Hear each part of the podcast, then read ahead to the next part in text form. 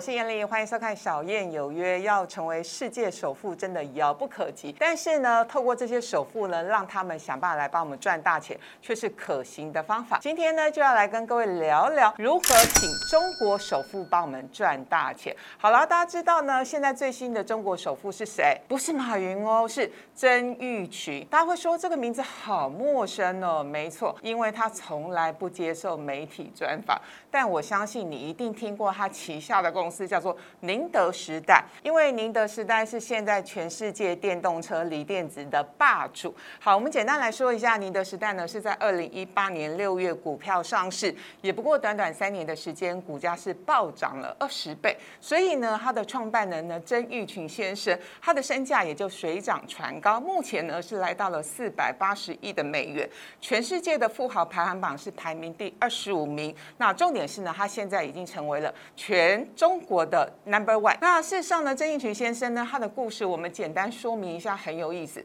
他真的很年轻，今年呢也不过才五十三岁。他是农村长大的，而且呢，他在呃上海交大毕业之后，他先去国企公司上班，然后又去了一些电子公司，在电子公司上班的期间，当到总工程师，对于电子的产业是非常非常的有兴趣。后来他就发现呢，电池这一块的领域呢，不但是趋势向上。而且呢，有一些最新科技的发展跟运用，所以呢，包括他的长官，包括他的老板，就跟他讨论说，我们是出来创办、成立一些新的公司。历经了几次转折之后呢，因此我们看到了宁德时代的诞生。那话说回来，宁德时代呢，现在呢已经是锂电池的霸主。那它去年全球的市占率是二十五趴，根据研调机构的估计，今年的市占率有机会进一步成长到三十三趴以上。好，那事实上对我来说，就投资圈的看法是，这一次曾义菊先生他成为中国的新首富，有一个划时代的意义。因为呢，过去的中国的首富几乎都是以房地产起家，可是这一次呢，居然是电池的一个厂商变成新首富。换句话说呢，他宣示的是中国硬科技时代。的来临，我想这一点的意义真的是非常非常的不一样。当然，我们同时要去观察的是，因为呢，宁德时代呢最新又有一个新的题材呢，就是他跟 Tesla 一口气签订了是长达四年的合约。这个合约呢是供货的协议，是到二零二五年。那换句话说呢，是一方面是保障 Tesla 的供货的稳定性，可是呢，同时另外一方面呢，大家对于宁德时代的业绩未来的成长性就具有非。常大的想象的空间。同时，另外一方面呢，我们也可以来看，因为呢，宁德时代目前的产业的地位还没有人可以超越它，所以呢，几乎所有的电动车的大厂品牌，没有一家可以绕过宁德时代。包括 Tesla 呢，是它目前的第一大的客户，占它的客户的结构是占比是高达二四趴。第二名是蔚来汽车，占比也高达十四趴。第三名就是小鹏汽车。那其他的呢，我想包括 B N W 等等，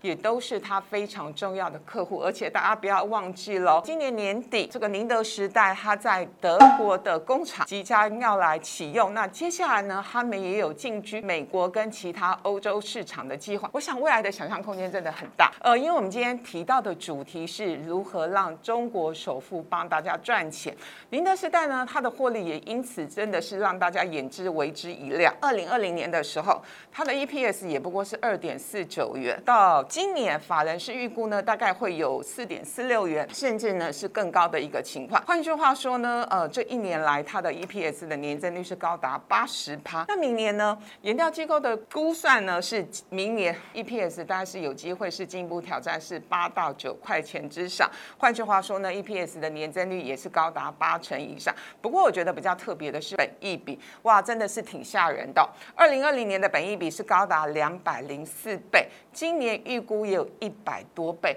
大家会说哇，真的是哦，就跟我们上一集专访的呃精英经理人的看法一样，台股很多很厉害的电子股的本益比也不过二十倍到三十倍，可是呢，国外很多的新的领域的科技股，它的本益比都高达一两百倍，这就是因为呢新趋势、新产业它在风口上，所以呢它的本益比就陷入了一个疯狂的状况。那呃回过头来，我们来讲宁德时代的股价，事实上。它在三年前刚挂牌的时候，它的挂牌价格呢，也不过就是人民币是二十五块钱。可是呢，真的是法人，然后投资机构、散户一路的追捧，所以呢，其实呢，这。三年来它的股价已经是大涨二十倍左右，目前的股价大概是在五百块钱上下附近。当然呢，也有一些比这个外资机构呢是喊出目标价上开八百元的这样的一个价位。不过呢，毕竟呢，因为短线上股价真的涨很多了，所以难免呢有一些回档跟修正都是合理的情况。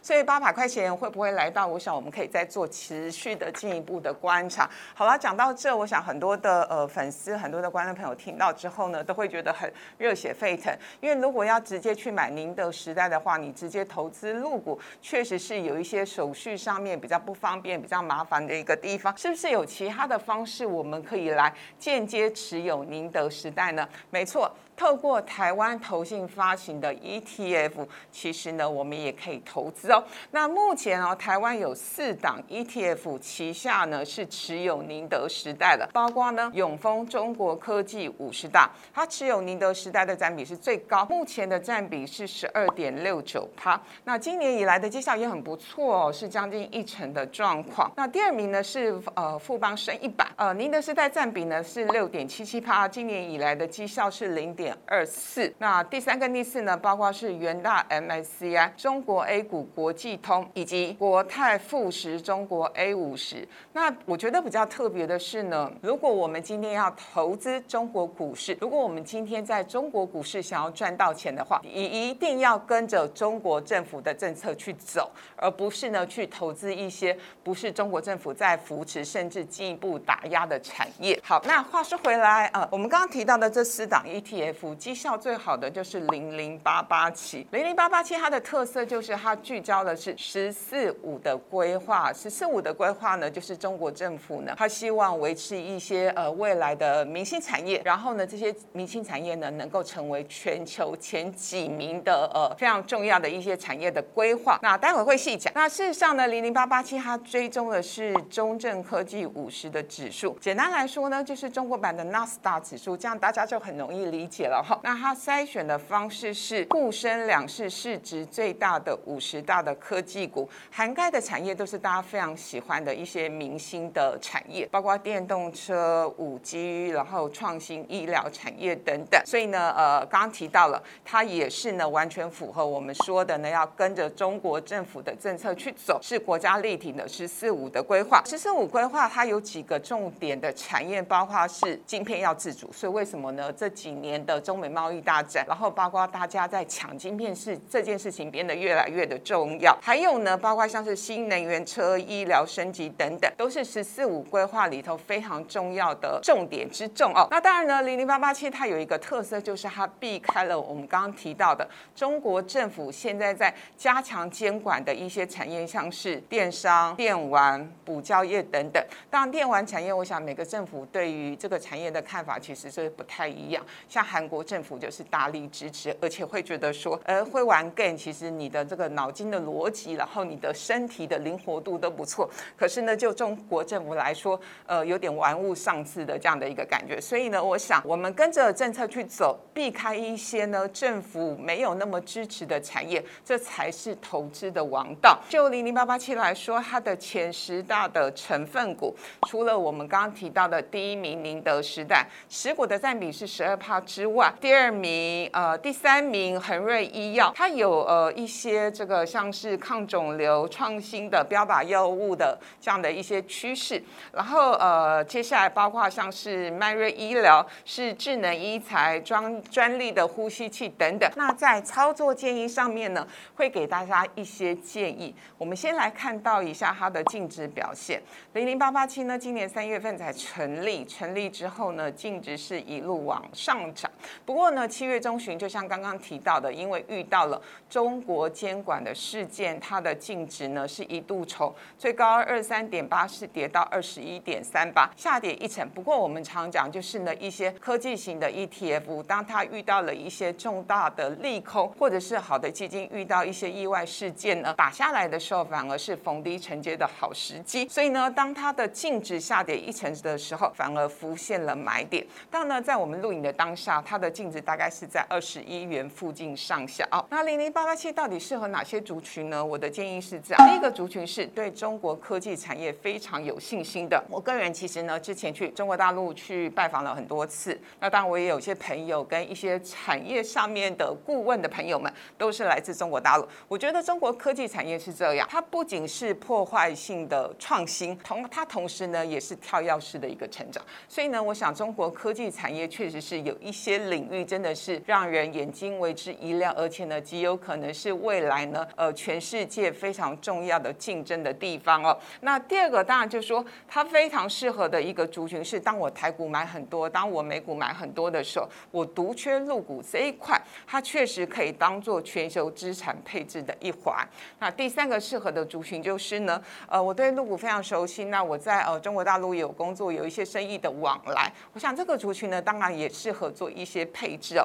不过还是有一些事情要特别提醒大家。我们今天呢，如果布局零零八八七的话呢，第一个，毕竟它是新的 ETF，那新的 ETF 难免成交上面呢，我们要跟零零五六跟零零五零这种比较老牌的 ETF 比较起来，确实成交量能比较是略显不足的一个情况。过去它的日均量呢，平均是落在四百多张，所以如果你是大户的话，建议你还是分批买，慢慢买。然后好，那第二件事情呢，呃，零零八八它并没有配息哦。虽然现在很多新发行的 ETF 很流行配息，那大家领到利息也会很开心。可是呢，就零零八八七这类科技型的 ETF，还是希望大家呢赚的是价差。那配息这件事情，我们以后有机会再观察哦。那第三件事情呢，我想，呃，零零八八七就跟其他的科技型股票型的 ETF 一样，跟债券型的 ETF 或债券型的商品比较起来，它的波动性呢是略微比较较大一些些。所以呢，如果你够厉害，你够专业的话，你当然是可以做一些单笔的布局。